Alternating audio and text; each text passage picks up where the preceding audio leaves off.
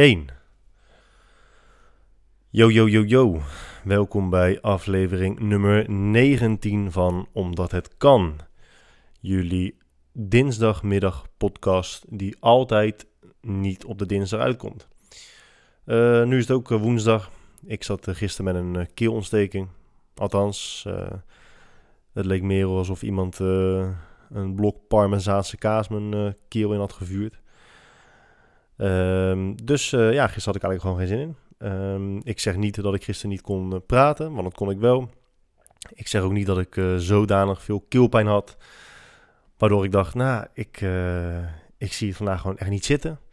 Dat was het niet. Ik had gewoon door de omstandigheden geen zin. Dus vandaar dat ik de dinsdagmiddag podcast op de woensdag opneem. Um, ja, ja, ja, ja, ja. Ook deze aflevering mede mogelijk gemaakt door Under Armour.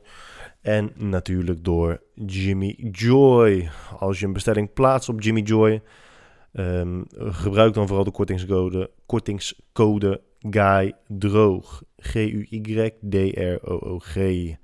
Voor ik geloof uh, x aantal procent korting.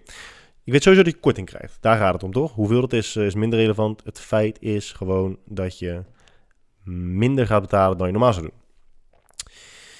Ja, uh, nieuwe week, nieuwe ronde, nieuwe kansen. Um, ik heb meer binnen gezeten deze week, waardoor ik dus uh, eigenlijk minder uh, dingen heb meegemaakt. Maar een van de dingen was dus wel de voetbalwedstrijd Nederland-Duitsland vorige week. bij de laatste podcast was ik zoals altijd onwijs in twijfel over verschillende dingen. En een daarvan was dus wanneer die voetbalwedstrijd was. Ik dacht dat het volgende week zou zijn, maar het was dus afgelopen zaterdag. En dat betekent, nou ja, jullie weten al wat het betekent. Uh, althans, als je de vorige podcast hebt gehoord. Ik uh, wilde graag gesponsord worden door Coca-Cola. Ik ben samen met uh, de Boer daar naartoe gegaan en we zaten in de Coca-Cola Skybox. En ja, inderdaad, dat betekent een onbeperkte hoeveelheid Coca-Cola. Wat gewoon fucking kick is. In ieder geval, ik wil dus gewoon nu echt officieel kunnen zeggen: deze podcast wordt mede mogelijk gemaakt door Coca-Cola. Helaas is dat nog niet het geval. Heb ik het ter sprake gebracht? Absoluut.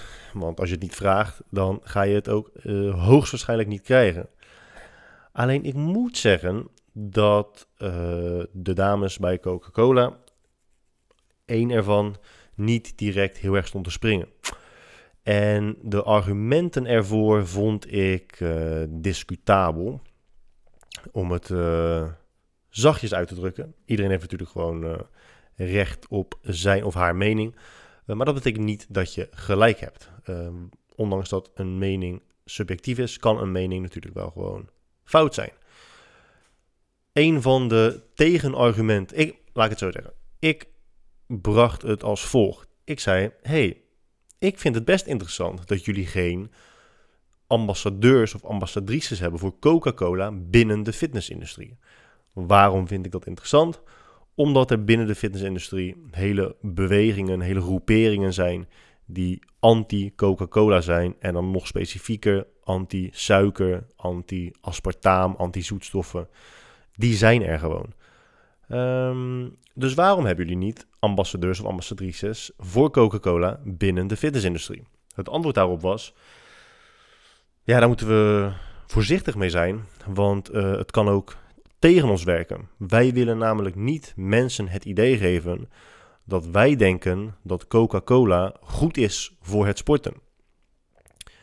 Oké, dacht ik toen, daar kan ik me wel wat uh, bij voorstellen. Alleen dat is gewoon totaal niet de insteek die ik bedoel.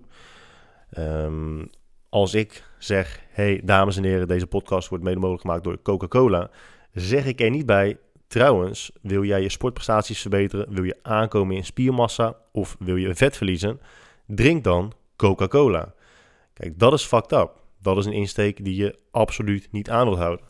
De insteek is, Coca-Cola, of, dan, of dat, of dat uh, normale Coca-Cola of Cola Light is, kan ook gewoon gedronken worden als jij wilt sporten, als jij af wilt vallen, als je gespierd wilt worden, als je sterker wil worden, als je voor de rest van je leven, um, nou dat moet ik anders verwoorden, als jij bang bent dat je van een paar blikjes Coca-Cola uh, een gezel in je nek krijgt. Dat gaat namelijk niet gebeuren. De claims tegen aspartaam en Coca-Cola zijn heel specifiek. Dus het tegengeluid dat je kunt bieden kan ook heel specifiek zijn. Je hoeft absoluut niet een of andere sportman zonder shirt aan met fucking ripped six-pack abs met een blikje Coca-Cola op een poster te zetten en dan te zeggen ja, uh, Coca-Cola is goed voor de buikspieren. Dat is totaal niet de insteek. Um, dus ja, toen we, het toen we het er iets langer over hadden, leek uh, men er iets meer in te kunnen zien. Alleen volgens mij niet voldoende om uh, er daadwerkelijk iets mee te doen. Ik vind het nog steeds heel interessant. Ik vind het sowieso uh, interessant voor elk suikerhoudend of zoetstofhoudend product. Om gewoon te kunnen zeggen. Het is ook. Mensen zijn minder anti-zoetstof en meer anti-aspartaam. Um, de redenen daarvoor zijn verschillend. Maar de voornaamste reden is gewoon dat mensen horen van anderen dat aspartaam slecht is. En daarom ook vinden dat aspartaam slecht is.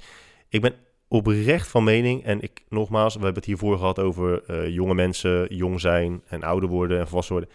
Ik beschouw mezelf op geen enkele wijze als volwassen of wijs of slim of intelligent. Absoluut, absoluut niet. Hoe ouder ik word, hoe meer ik inzie dat dat niet het geval is. Uh, maar wat ik vorige week ook zei, is dat je kunt er bijna niet onderuit dat hoe, hoe meer jaren je op deze aardbodem leeft, um, hoe groter de kans is dat je bepaalde dingen vaker tegenkomt. Dat is gewoon onderdeel van de wet van grote getallen. Dat betekent dus ook dat ik nu, durf wel, nu wel durf te stellen dat ik er bijna, ik ben ervan overtuigd dat de meeste mensen een mening hebben puur op basis van de mening van anderen. Dus het is allemaal gewoon elkaar napraten. Uh, wil, wil je dat uittesten? Nou ja, heel simpel. Zorg er gewoon voor dat elke keer als iemand tegen jou zegt: aspartaam is slecht voor je. Wist je niet dat cola light slechter voor je is dan normale cola? Uh, wist je niet dat ontbijt overslaan slecht voor je is? Wist je niet dat eten na acht uur dikmakend is? Gewoon als iemand een uitspraak maakt of jou een vraag stelt, stel dan altijd een vervolgvraag. En ik weet het, hè, het is makkelijk. Het is makkelijk om uh, confrontatie mijdend te zijn en dan gewoon te zeggen: Oh nee, meen je niet? Oh nee, dat wist ik echt niet. Ah, top, thanks. Um, dat kun je zeggen om er van af te zijn of omdat je het daadwerkelijk gelooft. Uh, soms kun je gewoon, soms de meeste mensen die zeggen gewoon direct van holy shit, nou thanks. Dat, ik, ja, dat is echt een goede tip. Je zult ongetwijfeld meer weten dan ik, omdat jij drie magazines meer hebt gelezen dan ik. Maar probeer gewoon eens het, eens het volgende. Stel gewoon een, een, vraag terug. hey, wist je dat uh, aspartaam slecht voor je is? Oh, nee, eerlijk gezegd wist ik dat niet, maar ik ben wel um, geïnteresseerd in waarom dat is. Waarom is aspartaam dan slecht voor je en hoe weet jij dat? 99% van de mensen die kunnen daar echt absoluut geen antwoord op geven. Die zullen of zeggen, ja, maar dat, iedereen weet het toch? Of ja, maar dat, dat is toch gewoon bekend. Oké. Kijk, heel veel mensen vergeten ook dat het niet heel lang geleden is um, dat de meerderheid van de mensen dacht dat de aarde plat was. Er zijn nog steeds heel veel mensen die denken dat de aarde plat is. Het argument daarvoor is, ja, kijk maar gewoon naar de horizon en dan zie je dat de horizon recht is. Hmm, kan het zijn, en dat, het, is, het is gewoon een vraag, het is ook geen retorische vraag, het is een oprechte vraag. Kan het zijn dat als je een cirkel neemt, um, dat als je genoeg inzoomt op een klein deel van die cirkel, dat dat dan recht lijkt? Hmm, zou, dat, zou, zou dat het kunnen zijn? Of zeg ik dan iets heel geks? In ieder geval, um, dat vergeten heel veel mensen vaak. Uh, dus ik denk dat de meeste mensen ook nog regelmatig vergeten dat het merendeel van Amerikanen bijvoorbeeld niet in evolutie gelooft. En één reden daar, of één argument daarvoor is, um, als je er niet in hebt verdiept, is dat mensen gewoon zeggen: ja, maar, he, maar het heet evolutietheorie, hè? Dus het is gewoon een theorie. Hmm, kijk, theorie heeft twee definities. Eén definitie is gewoon in, um, als wij gewoon een gesprek voeren en um, je hebt het over een willekeurig onderwerp, dan zou je kunnen zeggen, nou ja, ik heb daar misschien wel een theorie voor. En in, dat, in die context is theorie gewoon een bedacht idee. Uh, iets dat wel of niet waar zou kunnen zijn. Binnen de wetenschap is een theorie geen idee. Binnen de wetenschap is een theorie een verzameling van alle objectieve feiten um, waarmee een uitleg wordt gepresenteerd. En in de, binnen de wetenschap is een theorie, of laat een theorie nauwelijks tot geen ruimte over voor interpretatie. Je kunt niet als tegenargument zeggen, nou ja, het is een theorie. Evolutietheorie is een theorie. Uh, dus het kan zijn dat het niet waar is. Je kunt dat zeggen, uh, want ik zeg het net ook. Alleen, ja, mm, het, kan, het kan zwakzinnig overkomen, afhankelijk van de persoon uh, tegen wie het zegt. Maar goed, ik dwaal af. Het merendeel van Amerikanen gelooft dus niet in theorie en die uh, geloven dus nog steeds dat uh, God de wereld 5000 jaar geleden ongeveer um, heeft doen ontstaan. En dan heb je dus over hele grote, belangrijke zaken uh, waar iedereen in de wereld mee te maken heeft. Als je dus gaat kijken naar aspartaam, dat is zo'n specifiek detail waar zo'n klein deel van de bevolking zich, een relatief klein deel van de bevolking zich mee bezighoudt, dat het best wel zo eens kan zijn dat mensen daar niet heel veel verstand van hebben. Hoe ik op dit punt ben gekomen is uh, voor mij nu een hele grote vraag. Want ik ben zodanig afgedwaald dat ik totaal geen idee meer heb wat het punt was. Dus dat is uh, ook top. En ik realiseer me ook dat dat zwakzinnig over kan komen. Um, maar goed, laat ik dus maar even een punt produceren. En dat is dat je met dat soort dingen gewoon fucking kritisch moet zijn tegen de persoon die dat soort uitspraken maakt. Heel veel mensen zullen zeggen, ja, aspartaam is kankerverwekkend. Oké, nou ja, de voornaamste reden daarvoor is natuurlijk de media. Tenminste, de, de grootste oorzaak. Daar is het allemaal een beetje mee ontstaan.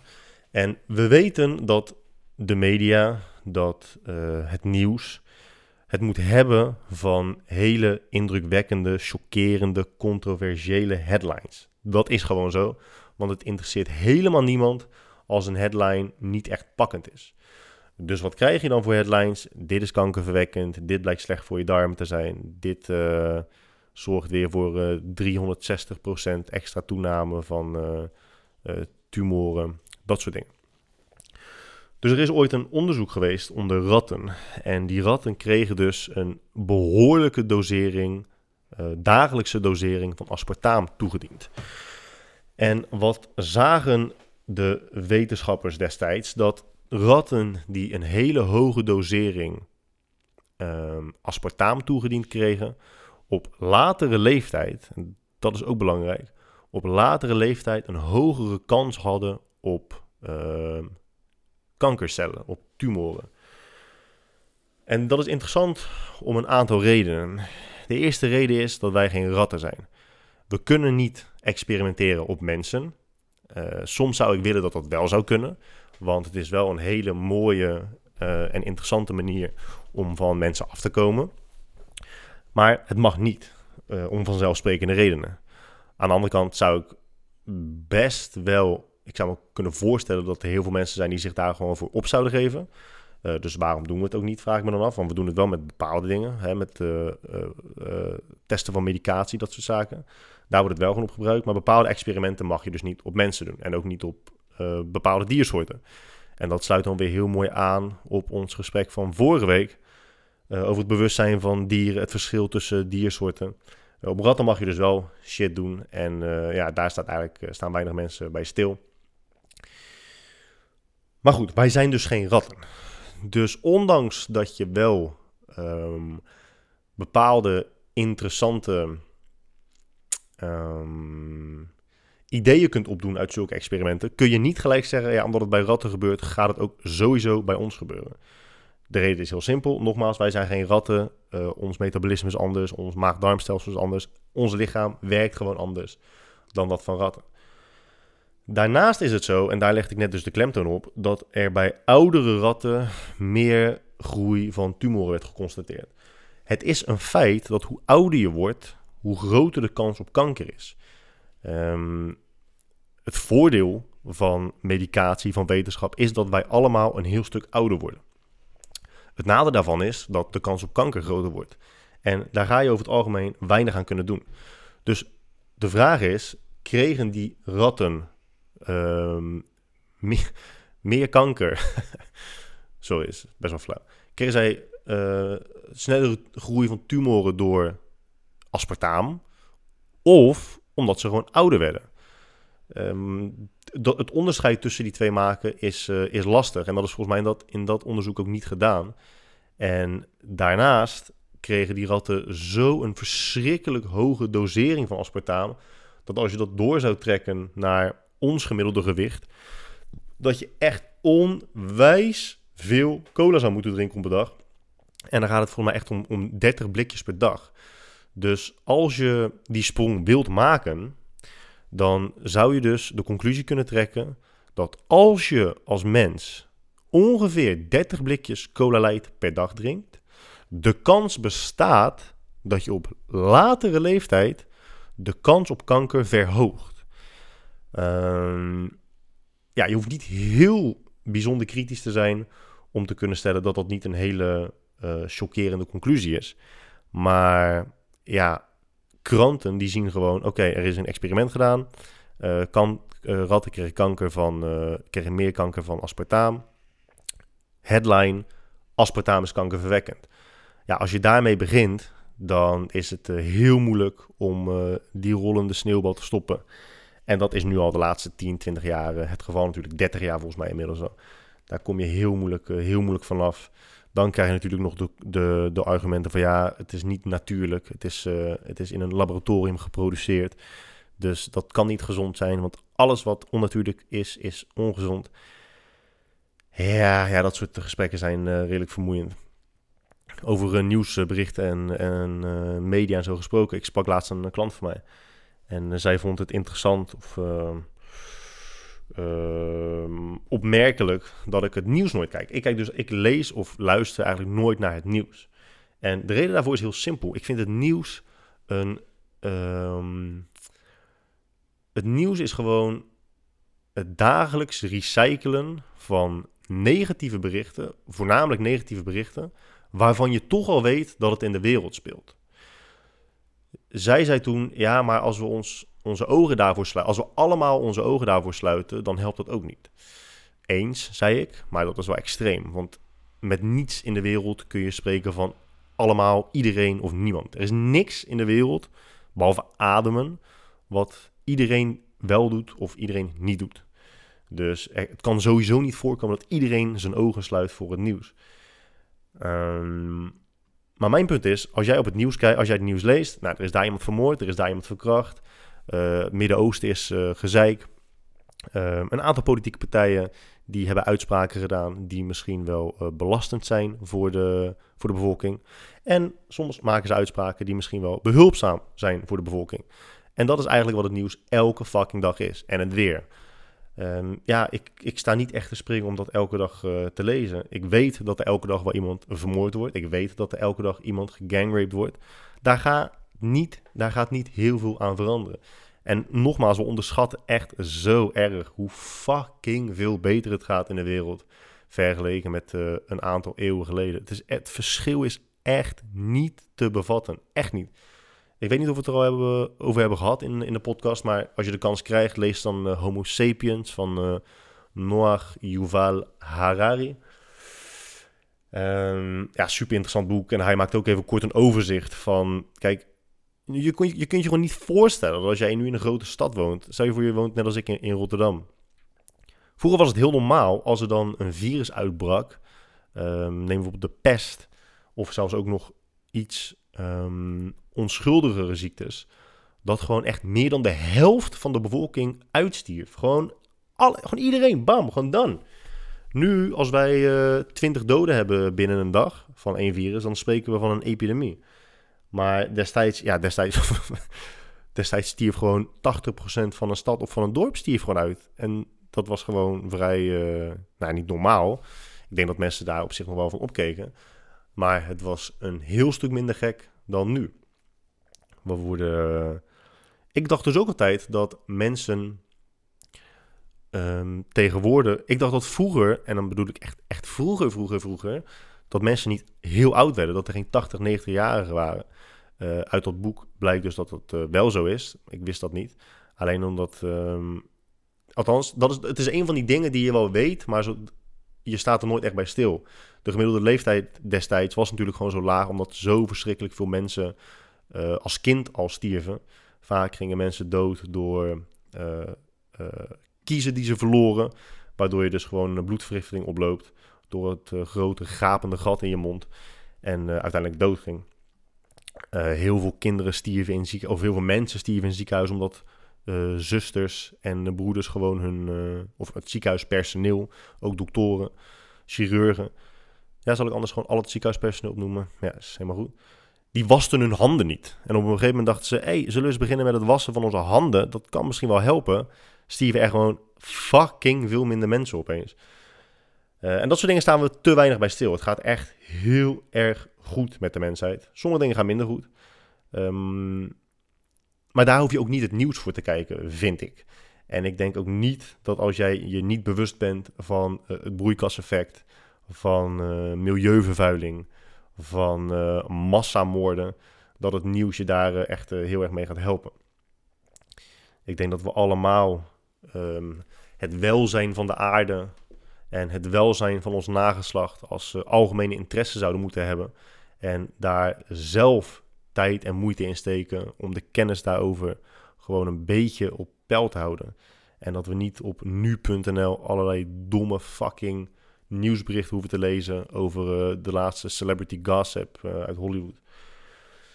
Maar ja, misschien, misschien ligt dat aan mij. Ik las toevallig ook gisteren volgens mij een artikel over stigmatisering. Hmm. Oké, een voorbeeld. Stel je voor, ik uh, zeg tegen jou, ja, weet je, rokers, als je rookt, dat is echt uh, ongezond. Um, als je ergens een zaak binnenloopt, tenminste nu niet meer, want nu is het verboden, maar in, in Berlijn bijvoorbeeld doen ze dat nog wel, ondanks dat het niet mag als je ergens een zaak binnenloopt en iedereen staat te roken, dan ja, het stinkt. Ik vind dat gewoon echt stinken. Ik vind die mensen stinken. Mijn kleding stinkt dan. En dat is een direct gevolg van hun roken. Dus ja, ik mag wel zeggen dat door jouw sigaret ik ga stinken.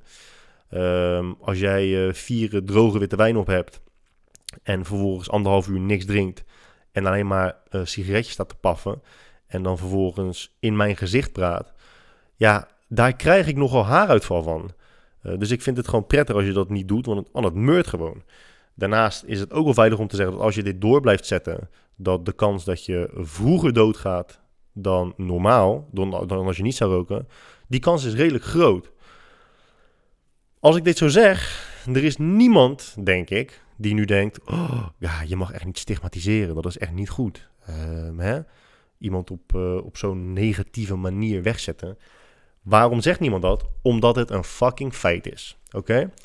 Okay? Um, uh, klein momentje.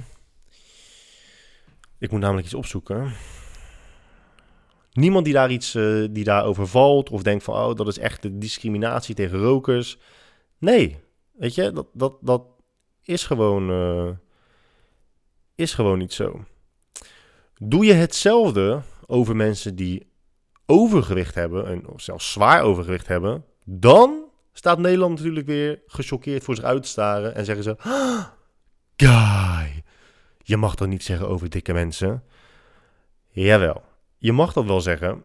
En weet je wat het probleem is? Je hebt nu dus die hele groepering ook op Instagram van uh, curves are beautiful en embrace your flaws.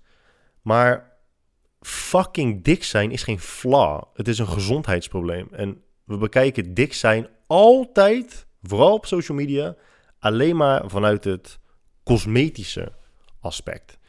Dus, um, hey ladies, ja, voel je niet verplicht om, uh, om uh, heel slank te zijn, want dik zijn is ook mooi. Um, oh, ja, hè?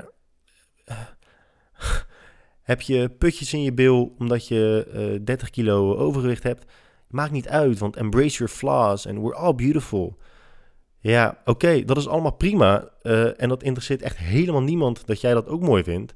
Wat belangrijker is, is dat het gewoon niet gezond is.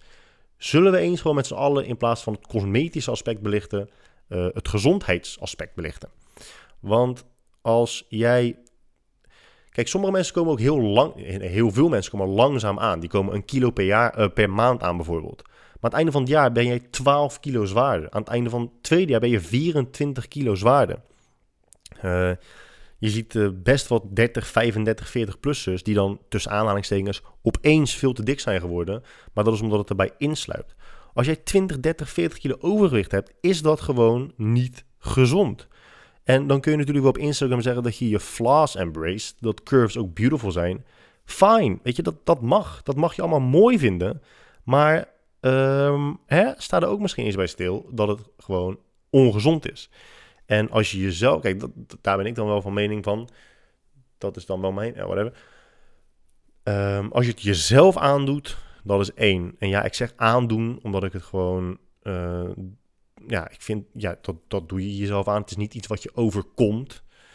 Um, tenzij je je bewustzijn gewoon uitschakelt en uh, blindelings naar uh, de horizon staart met een infuus frituurvet aan je arm. Doe je het zelf. Vergis je niet. Ik zeg absoluut niet dat afslanken makkelijk is. Ik zeg ook echt niet dat je het expres hebt gedaan. Ik zeg alleen maar dat je er zelf verantwoordelijk voor bent. Um, als je op dit punt in je leven niet toe kunt geven dat jij er zelf verantwoordelijk voor bent, heb je echt veel, veel, veel grotere problemen dan um, af moeten vallen. Maar het je kinderen aandoen, dat vind ik wel echt een serieuze zaak. Ik vind het sowieso een hele. Ja, ik vind het heel vreemd dat je voor alles onder de zon een certificaat moet halen.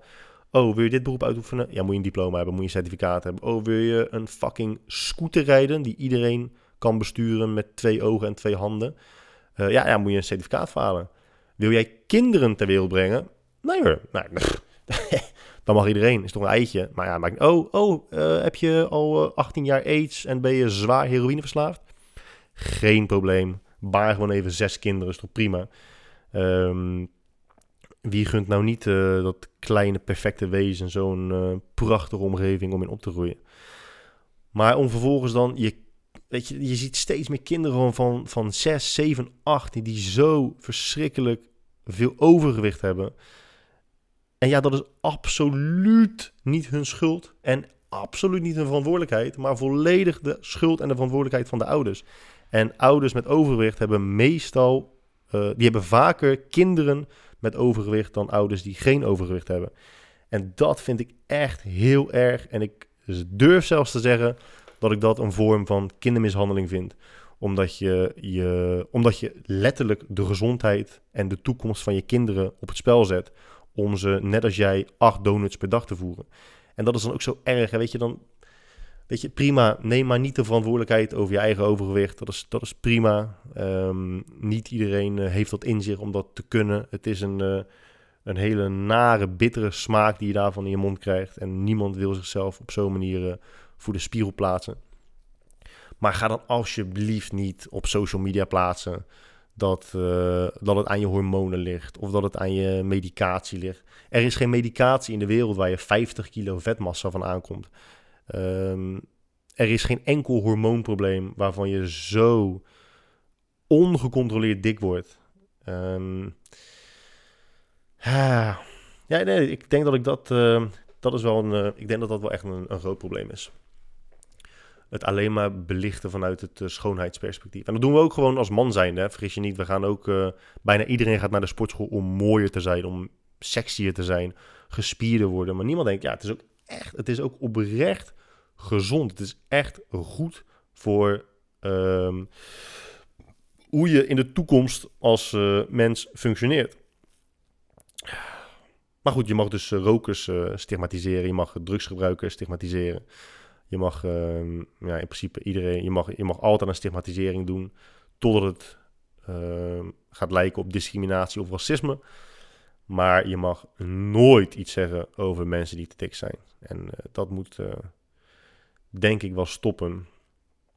Ik zeg ook niet dat je, trouwens, ik zeg ook echt niet dat als je te dik bent, dat je af moet vallen. Als jij, als jij, je kunt namelijk gewoon gezond zijn. Je kunt namelijk oud worden. Je kunt gelukkig zijn. Sterker nog, volgens mij, ik meen me te herinneren dat de meeste mensen die te dik zijn, uh, wel gewoon gelukkig zijn. Wat dus het hele concept van emotie eten een beetje ontkracht. Want heel veel mensen zeggen ja. Oké, laat ik het anders zeggen. Het kan heel goed kloppen dat als jij je verdrietig voelt, dat je dan meer gaat eten. Maar uh, heel veel mensen die niet te dik zijn, denken dat heel veel mensen die te dik zijn, dat doen omdat ze ongelukkig zijn. Dat is best een aardige zin. Maar de meeste mensen die te dik zijn, zijn dus gewoon gelukkig. En daarmee zou je dus kunnen constateren dat je juist van uh, geluk meer gaat eten dan van ongelukkig zijn. Ehm, maar goed, ik zeg dus echt absoluut niet dat jij, uh, dat jij af moet vallen. Alleen dat je gewoon wat verantwoordelijkheid neemt voor de keuzes die je zelf al jarenlang dag in, dag in, dag in, dag uit maakt. En dat als iemand iets wil zeggen over jouw overgewicht. En dan heb ik niet over een of andere wildvreemde die je ongevraagd advies geeft. Maar dat uh, als iemand anders, vooral iemand die van jou houdt of om jou geeft, denkt dat jij ongezond bezig bent, dat diegene dat best wel mag zeggen. Zonder dat jij dan gelijk zegt, ja, but curves are beautiful, I embrace my flaws.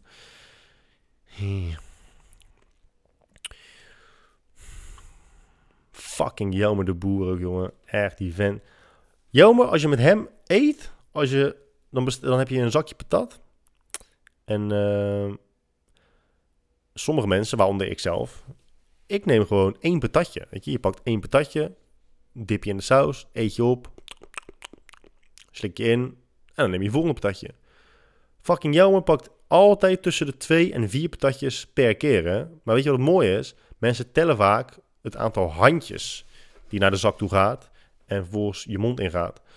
Uh, ze tellen niet de patatjes. En als je alleen maar kijkt naar het aantal handjes die je pakt, dan kun je zeggen, ja, we hebben gewoon evenveel patat gegeten. Nee, Jomer, we hebben geen 50-50 de patat verdeeld. We, jij hebt 100% ongeveer 80% van de patat gegeten en ik 20%. Want ik pak altijd één patatje en jij vier, dude. Jij pakt vier, vier patatjes per keer, man. Even serieus. Dus de enige reden dat ik dit zeg, dames en heren, is dat mocht je ooit in de gelegenheid zijn om bijvoorbeeld aan shared dining te doen met uh, Jelmer, waarbij je dus uh, aan tafel zit en hapjes bestelt voor de tafel, uh, doe dat dan of A niet, of B, um, zorg er dan voor dat, dat de borden en zo dichter bij jou staan. Want nou, ik kan me voorstellen, als jij tapas gaat eten, dat Jelmer dan gewoon elke keer gewoon zeven patatas bravas in zijn mond schuift en jij één. En dat je aan het einde denkt van, hè? Huh? Er lagen toch echt gewoon 50, 50 aardappeltjes op het bord. Hoe kan het zijn dat, dat ik er maar vier op heb? Wat is er gebeurd met de andere 46? Nou, ik zal je een hint geven. Die zitten in de smoel van Jomer. Maar het was wel heel leuk. Het was wel echt uh, gezellige, een gezellige, gezellige avond. Oh ja, dat was ook wel heel mooi. Oké, ga ik eerst het goede vertellen of het slechte vertellen? Mensen geloven dus in karma. Ik geloof absoluut niet in karma. Um, nee, het is heel gek. Er zijn van die zweverige mensen die zeggen: Ja, nee, ik geloof niet in God. Oké, maar ik geloof wel dat er iets is. Oké, maar uh, die zijn bijvoorbeeld wel heel, heel, spiritueel. Dus die geloven dan wel in karma. Vaak zijn het mensen die spiritueel zijn, wat dat ook mogen betekenen, die in karma geloven. Maar hoe kun je niet in een God geloven, maar wel in karma? Wie is dan de wat is dan de entiteit die de score bijhoudt? Karma is toch eigenlijk gewoon een score? Als je tot de kern ervan gaat. Wie houdt dan die score bij? Het oh ja, dat, dat, zou waarschijnlijk het antwoord zijn van die mensen. Het universum. Uh, de energie in het universum. In ieder geval, laten we dan dit presenteren aan je.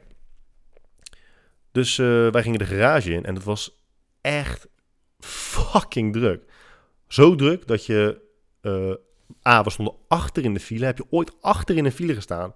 En dan bedoel ik niet dat je achteraan aanschuift en dat er vervolgens twee minuten later andere auto's achter je aanschuiven. Nee, nee, nee. Ik heb het letterlijk over het absolute, constante eindpunt zijn van een file. Dat hadden wij. Dus uh, nou ja, we dachten, nou, we, gaan, we blijven even op het dak staan van de, garage, aangezien er toch echt geen beweging in zit. Er zat echt 0,0 beweging in. En dat is zo irritant dat als je naar een, uh, evenement gaat, of je gaat naar een concert, stand-up, uh, voetbalwedstrijd in dit geval. En dan is het allemaal fucking goed geregeld. En zodra iedereen binnen is, denken al die medewerkers van... Done, fuck it, mijn werk zit erop. hey, later, slaap lekker. En op een gegeven moment als je dan terug naar huis moet, is het chaos. Echt absolute chaos. Dat was nu dus ook het geval. Dus uh, mensen stonden gewoon uit een auto. Uh, er zat totaal geen beweging in de file, in het rijtje auto's. Dus uh, het, was een, het was een probleem, om het zo uit te drukken. Dus op een gegeven moment dachten we, nou weet je wel, we gaan maar gewoon in de auto zitten, omdat mijn auto fucking gruwelijk mooi is en super comfortabel. dus wij zitten daar. En toen dachten we, ja, zullen we eens um, gewoon hier wegrijden uit de, uit, de, uit, de, uit de file. En kijken of er misschien een andere uitgang is. En dat is best een rare gedachte. Want waarom zou er in een garage helemaal op de bovenste verdieping een andere uitgang zijn? Dat gebeurt niet um, omdat het er nooit is. Je hebt gewoon één weg omhoog en één weg omlaag. Maar die gedachte uh, overviel ons en we dachten, nou weet je wat, we gaan gewoon eens even rijden. Dus we rijden van de, het ene uiteinde van de garage, van het dak van de garage naar het andere uiteinde. En daar viel ons op dat er opeens een slagboom stond. Dit verhaal is trouwens zo niet fucking boeiend. maar als je erbij was, was het heel leuk. Er stond een slagboom en daar stond ook nog een andere auto. En er stond een verkeersregelaar. En die vrouwen voor ons in de auto, die gingen in gesprek met die verkeersregelaar. En die werden op een gegeven moment weggestuurd. En volgens mij hoorde ik hem zeggen van ja, ik heb de garage niet gemaakt, dames. Zoiets. Dus zij rijden weg. En wij dachten, ja, fuck it, nou ja, kom maar, we proberen maar gewoon uh, voor dat slagboompje te staan en kijken wat er gebeurt. Dus wij staan ervoor, staat er op een gegeven moment op het scherm, kenteken wordt gescand, ging de slagboom open, rijden we direct de garage uit. En dan heb ik het, ik, en ik zie het, ik zie, ik begrijp hoe je het voor je ziet. Hè. Je ziet voor je hoe wij, zeg maar, vijf auto's voorbij rijden. Het was echt zo afgeladen drukken. Ik denk dat er wel een miljoen auto's gepasseerd zijn naar beneden toe. Gewoon in één keer. En nou ja, op zo'n moment ben je natuurlijk gewoon euforisch. En denk je, yes, dit is echt... Ik heb zoveel tijd gewonnen in mijn leven. Het is niet normaal. Ik weet gewoon, ik weet gewoon van, van blijdschap niet wat ik met al deze extra tijd vandaag ga doen. Nou, ik zal je vertellen wat je met al die extra tijd gaat doen, uh, grote vriend. Want ik heb jou maar afgezet naar huis. En het is van zijn huis naar mijn huis ongeveer een uurtje. Hoe lang heeft Guy Droog erover gedaan? Twee en een half uur. Twee, twee en een half uur van Amsterdam naar Rotterdam. Weet je dat komt? Door wegwerkzaamheden. En wat ik altijd heel erg irritant vind aan wegwerkzaamheden is dat um, het ging nu om een, om, een, om een afstand van ongeveer 6 kilometer. En dan begint het, hè? Dan, dan zie je op een gegeven moment wordt één uh, wegdek wordt afgesloten en dan zie je die fucking oranje pionnetjes staan. Of die langwerpige rood-witte cricketplanken. En die beginnen al fucking vroeg. En dan rij je en je rijdt en je rijdt en je rijdt. En je denkt, oh, oké, nou wegwerkzaamheden. Ik zie eigenlijk helemaal niks aan wegwerkzaamheden. Wanneer beginnen die dan? En op een gegeven moment ben je dus 2,5 uur uh, verder, omdat je in de file staat om 2 uur s'nachts. Um, en heb je vervolgens aan je rechterkant misschien drie vrachtwagens gezien en vijf, vijf um, ja, hoe noem je mensen? Stratenmakers, denk ik. Hey, weet je, anders zet je gewoon zes kilometer stil voor drie meter aan wegwerkzaamheden. Wat is daar het, wat is daar het punt van? Het was echt zo, ja, het was best uh, intens. En nu ik dit zo zeg, denk ik, ja, dan heb je toch weer over karma. Want wat hebben wij gedaan? Wij hebben gewoon een enorme lifehack toegepast. Wij zijn al die mensen voorbij gegaan die al fucking lang in de rij stonden. Die zijn we voorbij gegaan en vervolgens heeft de karma god besloten, nope. Al die tijd ga jij gewoon absoluut in je auto zitten, vriend. Jij gaat geen seconde tijd winnen vandaag. Dus ik donder jou gewoon in een file van 2,5 uur. En ik heb sinds kort heb ik flitsmeister omdat ik te veel boetes kreeg. En flitsmeister laat dan ook zien uh, hoe lang de file betreft. Uh, wat de normale reistijd is van dat stukje waar je vast staat en wat de huidige reistijd is. En er stond echt normale reistijd 3 minuten, huidige reistijd 1 uur en 10 minuten. Nou, echt, het moet zakt me gewoon weer in de schoenen als ik uh, daaraan denk, aan dat gevoel. Het is echt uh, fucking 3 meter wegwerkzaam. Gewoon één vracht, er stond een paar vrachtwagens die een beetje asfalt aan het leggen waren. En ze hadden echt kilometers aan verkeer stilstaan. Zou, ja, hoe zou je het anders doen? Ja, weet ik eigenlijk ook niet. Dat weet ik eigenlijk ook niet. Wat ook interessant is? Ik had het laatst uh, met mijn vriendin over reizen en zo. Of ik ooit alleen zou reizen. Um, eigenlijk is dat helemaal niet relevant voor het verhaal dat komen gaat. Maar ik wilde even een introductie maken voor reizen. Veel mensen die gaan naar Bali en zo, weet je wel. Of uh, Thailand, uh, Zuid-Amerika. En nee, ik ga niet alle landen opnoemen waar mensen naartoe gaan. Maar ik wilde gewoon een aantal goedkope plekken in de wereld opnoemen. Want ja, Jelmo doet dat trouwens ook. Dat is, een beetje, dat is een beetje de titel van zijn boek. Thuisblijven is duurder. Maar ze plaatsen dan uh, het bedrag van de goedkope maaltijden die ze in het buitenland eten. Hé, hey, maar als je dat doet, post dan ook gelijk even het gemiddelde maandelijkse inkomen van die mensen. Kijk, dat jij als, als, als volgevreten Hollander daar op het strand zit met je witte Birkenstocks. Um, dan is het best logisch dat jij een nasi-maaltijd van 3 euro heel goedkoop vindt. Maar als jij 30 euro per maand verdient, is het opeens een stuk minder goedkoop. Dus het is, het is heel leuk uh, als je op reis gaat. Dan, dan kun je stellen dat het daar goedkoop is.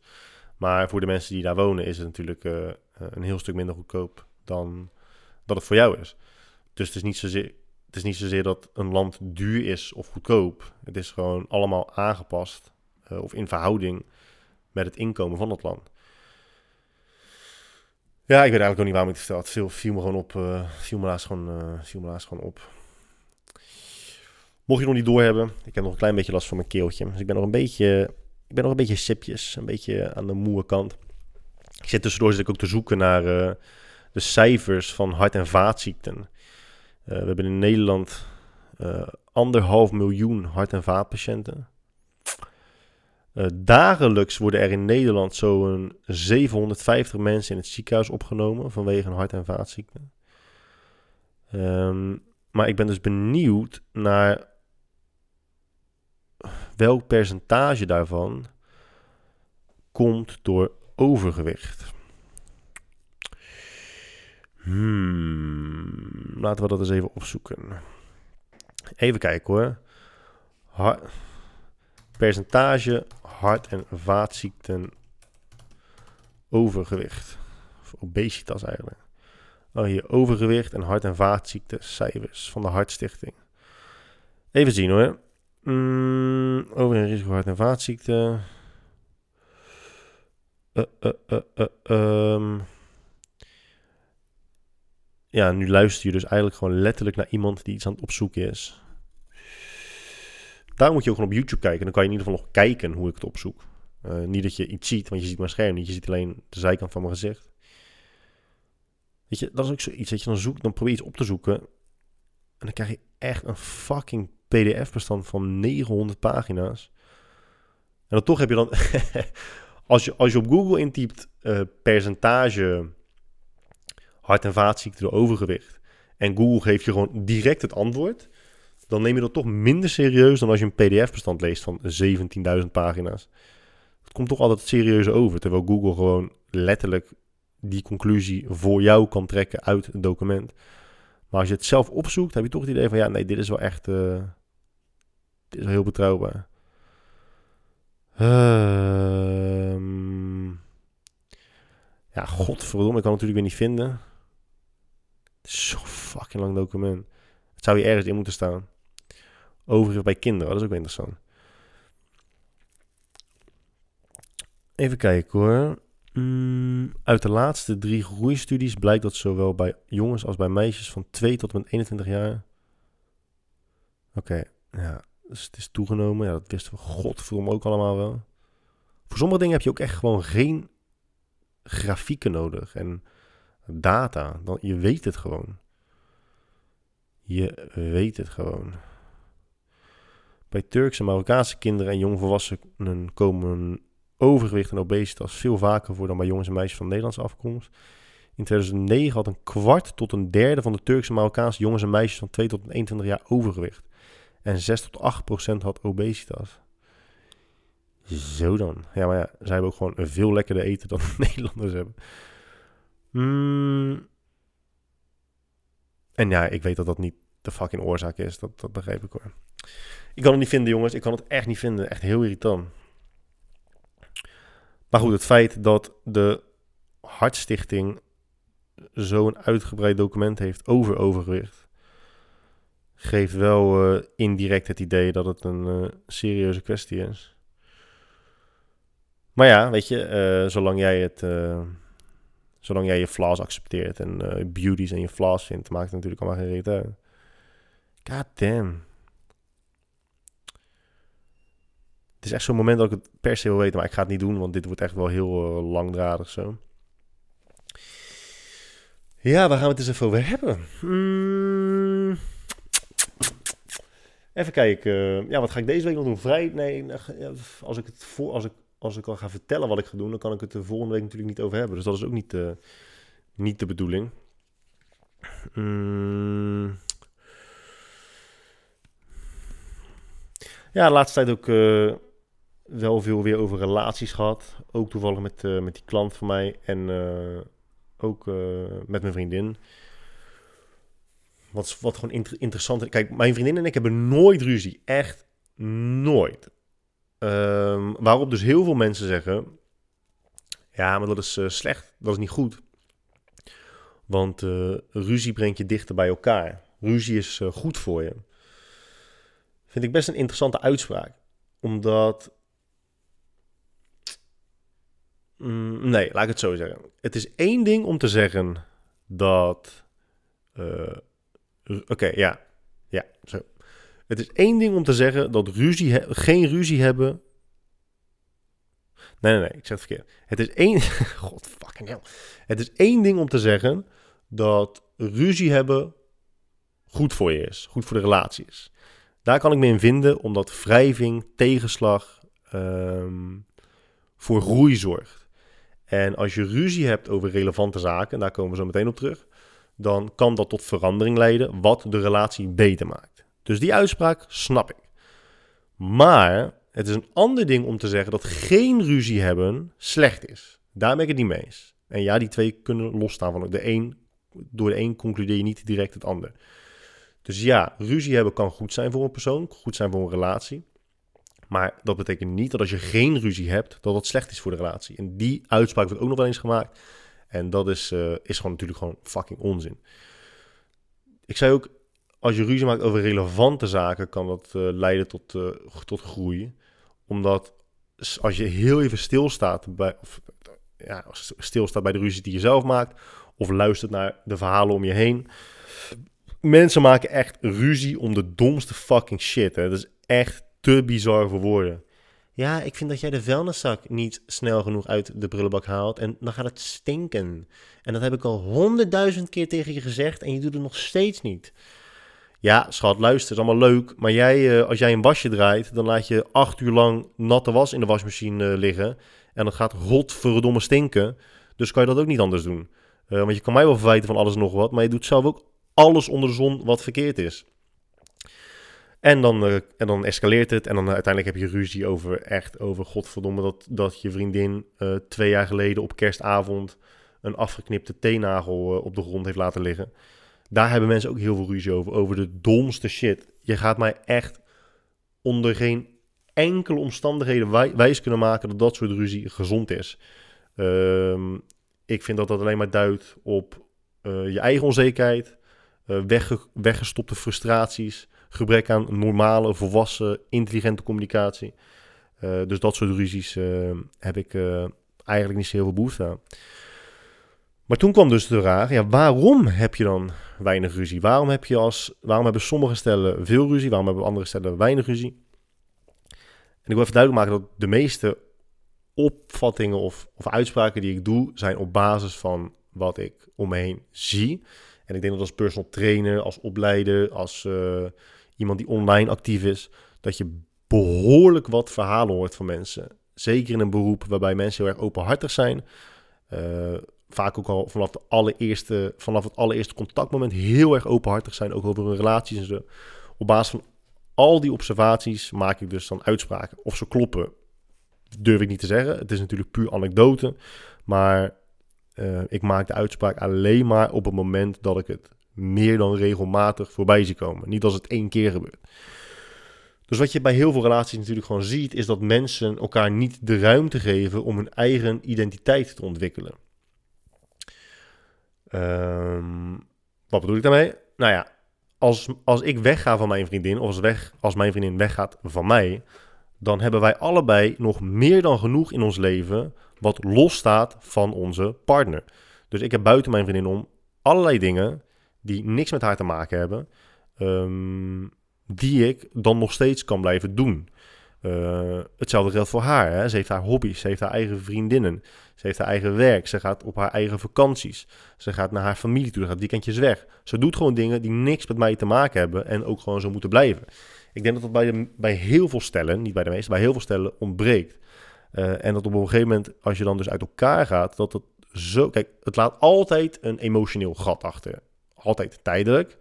Um, maar bij sommige mensen laat het een echt tastbaar gat in hun leven achter. Omdat je opeens met heel veel vrije tijd zit. Omdat alle dingen die je normaal gesproken deed, altijd te maken hadden met je partner. Uh, en als je geen eigen identiteit hebt buiten je partner om, en natuurlijk, je doet altijd, je doet altijd dingen samen en je geeft dingen op. En je, weet je, dat, dat is ook waar een, een, een, een, gezonde relatie meestal bestaat. Maar als je geen ruimte hebt voor het ontwikkelen van je echte eigen identiteit, denk ik dat je um, ja, best wel vaak ruzie hebt, omdat je gewoon alles samen doet. En dat heeft ook weer te maken met de wet van grote getallen. Hoe vaker je samen bent, hoe groter de kans is dat het af en toe misgaat. Um, ja, alleen wel handig op zich om te kiezen wat voor onderwerpen het ruzie maken waard zijn en wat voor onderwerpen niet. Sorry, ik ben weer aan het lezen en dan ben ik gelijk weer afgeleid. Godverdomme. Um, daarnaast, ik zeg ook tegen Samantha, ik zeg, neem bijvoorbeeld Doan. Ik maak nooit ruzie met Doan. Dus waarom zou ik dan ruzie moeten maken met jou?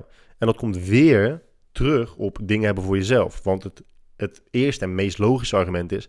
ja, maar je vrienden zie je niet elke dag.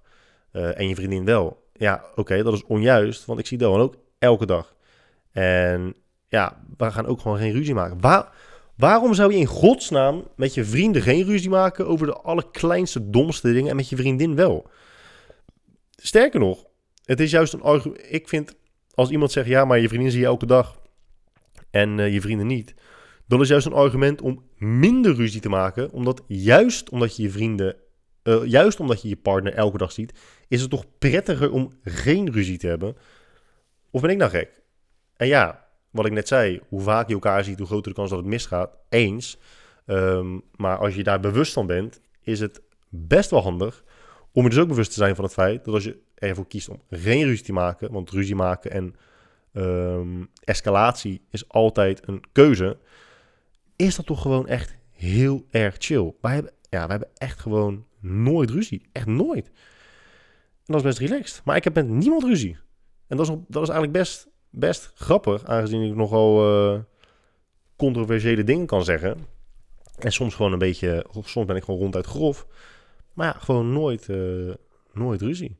En dat is echt prettig, man. Dat is echt heel erg prettig. Gewoon uh, elkaar de ruimte gunnen. Ja, wil je op vakantie? Ja, dan ga je op vakantie. Ja, wil je een weekendje weg? Dan doe je dat toch? Oh, ga je uit eten met je vriendinnen? Ja, dan doe je dat toch? En wat je vaak ook ziet, en dat is dan meer bij mannen dan bij vrouwen. Mannen stellen zich op een bepaalde manier op. Die proberen dan een soort van dominant te zijn. Um, en ja, ik weet dat, dat, dat vrouwen een hele. dat vrouwen vaak een negatieve associatie hebben met het woord onderdanig. Maar uh, dat is het niet. Ehm, die proberen dan voor de, voor de relatie uh, proberen ze dominant te zijn, mannen. Uh, dan zijn ze seksueel agressiever. zijn ze niet zo poeslief, weet je. Het, ze zijn dan geen, geen puppy die constant achter hun vriendin of vrouw aanloopt. Van, oh, wat moet ik voor je doen, wat moet ik voor je doen, wat moet ik voor je doen. Maar op het moment dat ze dus een relatie krijgen, denken veel mannen opeens van... Oké, het is nu mijn vriendin. Um, ja, het wordt misschien tijd dat ik niet meer de persoon ben op wie zij verliefd is geworden. En dus maar ga veranderen. Ik uh, moet echt veel, veel, veel liever gaan doen. Ik moet overal ja op zeggen. Ik moet uh, niet tegen haar uh, schenen trappen. Eh, ik denk dat ik ook beter niet meer met mijn vrienden alleen op vakantie ga, kan gaan. Want ik denk dat ze dat niet leuk vindt. Of ik sterk nog, misschien, ik denk dat het niet mag. Dus ik, ik, ga het ook gewoon niet vragen. En zo verlies je beetje voor beetje voor beetje voor beetje, verlies je gewoon echt jezelf volledig in de relatie. Dus uh, tot zover het advies van Dr. Phil. Hoe zijn hier ook op gekomen? Geen flauw idee. Ik ben nu echt zo erg aan het mompelen. Maar je ziet, je ziet het gewoon echt wel heel vaak hoor. Dat je aan iemand vraagt, maar uh, waarom doe je dat niet? Ja, mag niet van mijn vriendin. Oké, heb je dit eens gevraagd? Nee, maar ja, weet je toch gewoon? Mm, nee, eigenlijk niet. Ik denk niet dat je zulke aannames moet doen. Moet je het niet een keertje vragen? Nee, maar het mag sowieso niet. Oké, maar zou je het niet alsnog een keertje vragen? Zelfs als mensen die zeggen, ja, ik lust geen uh, bloemkool. Heb je daar eens gegeten? Ja, nee, dat niet. Hoe oud ben je ook alweer? Ja, 32. Uh, en je lust geen bloemkool dat? Ja, weet ik gewoon. Maar je hebt het nog nooit gegeten? Nee. Right, ja. Oké. Ja, dan, dan zou ik inderdaad gewoon altijd... Dan zou ik er maar altijd van uitgaan dat uh, je alles op voorhand al weet. En uh, dat je je partner volledig in kunt schatten. En het ook gewoon nooit bespreekbaar, uh, bespreekbaar moet maken. Dat is wel, dat is wel echt de meest intelligente keuze om te maken in dat soort, dat soort gevallen. Hmm. Ja, er zijn nog steeds een paar plekken over voor uh, de Fit Fair. Um, ik ga heel even kijken hoeveel dat er zijn. Perfect-performance.nl En als je dan gaat naar Sportclinics cursusaanbod... En dan hebben we daar de Fit Fair 2018 Special. 99 euro maar voor drie uurtjes uh, squats, deadlifts en benchpress. En je krijgt een weekendticket voor de Fitfair. Nog maar vijf op voorraad, dames en heren. Vijf plekjes. Uh, meer plek op de zondag dan op de zaterdag. Dit zijn echt de laatste fucking plekjes. Dus als je interesse hebt in um, een leuke, waardevolle clinic, is waardevol voor, voor uh, krachtsporters. Dus als je gewoon zelf je eigen techniek wilt verbeteren. Waardevol voor fitnessinstructeurs, waardevol voor personal trainers. Zelfs voor fysiotherapeuten zien we ook steeds meer bij ons uh, um, binnen de opleidingen. Absoluut een aanrader om kennis te maken, nadruk op kennis te maken met wat wij bij onze opleiding doen. Want normaal besteden we dus vijf uur aan de deadlift en allerlei progressies en regressies. Vijf uur aan de squat, allerlei progressies en regressies. Vijf uur aan de benchpress met progressies en regressies. En nu doen we, doen we dus binnen drie uur uh, alleen maar de benchpress, alleen maar de squat en alleen maar de deadlift. Dus de main lifts. Uh, dus het is echt een, uh, een, een, een, een, druppel uit de oceaan die onze opleiding is. Maar toch wel echt een hele leuke introductie. En je kunt dus gelijk heel weekend terecht bij de Fit Fair. Want er zijn daar echt fucking veel dingen om te doen. Fucking veel mensen om te ontmoeten. Super veel fit girls die, die je kunt zien lopen in een grijze yoga legging. Dus als dat je ding is, kom dan gewoon, kom dan gewoon kijken. Ja, ja, ja, ja, ja, ja. Heb ik toch wel uh, een uurtje volgeluld. Goed dat ik nog even over. Uh, goed dat ik nog even met de ongevraagde relatieadvies kwam. is trouwens wel heel mooi. Is trouwens wel echt heel mooi. Het was ook geen advies. Het was puur een. Puur een. nou ja, weet ik eigenlijk niet. Een observatie. Wat altijd heel mooi is, is dat je soms als je in, in een barretje zit of zo, in een, in een, in een cafeetje, dat er is altijd één persoon die, die zeg maar 35 is en al 35 jaar vrijgezel, maar dan wel iedereen relatieadvies gaat geven. Als jij 30 plus bent, en, en dit is ook geen advies, hè? Dit, is, dit, is dit is een theorie of een idee. Als jij 30 plus bent en je, bent, je hebt nog nooit een serieuze relatie gehad, en nu komt het, dit is het belangrijkst. En als je je afvraagt hoe dat komt, dan ben je waarschijnlijk een sociopaat. Je bent, je bent in ieder geval hoogstwaarschijnlijk uh, heel erg afwijkend van wat normaal is. Dat bedoel ik. ik weet dat het lullig klinkt, maar ik bedoel het echt niet lullig. Het is, het, het, het is gewoon zo. Dus nogmaals, als jij 30 plus bent, je bent vrijgezel en je snapt niet heel goed hoe dat kan, dan zou ik het uh, bij jezelf zoeken. Ja. Je zou eigenlijk een soort van je zou een soort van website moeten hebben of een, uh, een, uh, een dienstverlener. waar gewoon een grote groep, zeg maar 100 verschillende mensen, ehm, die door verschillende tests zijn gekomen, dus die, die emotioneel redelijk intelligent zijn, ehm, een redelijk hoog IQ hebben, gewoon gemiddeld tot, hoog. Niet te hoog, zodat ze niet te veel inleveren op eh, emotionele intelligentie.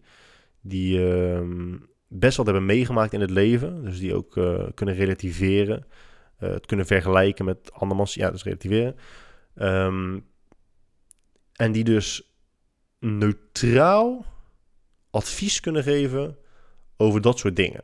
Dus neem Linda. Linda is uh, eh, 42 en Linda is vrijgezel en ze snapt niet zo goed hoe dat kan.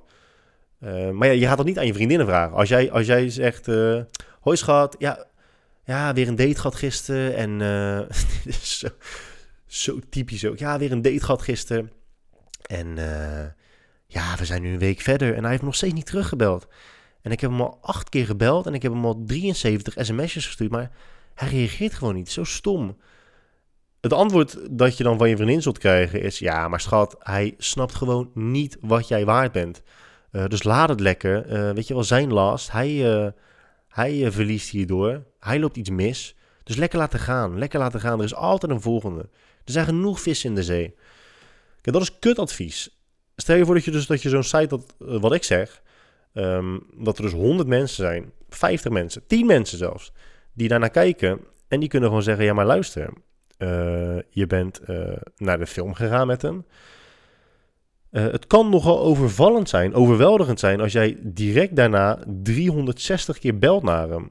Ik zou dat in het vervolg niet doen, omdat het enigszins wanhopig overkomt en de meeste mensen vallen daar niet zo heel erg op.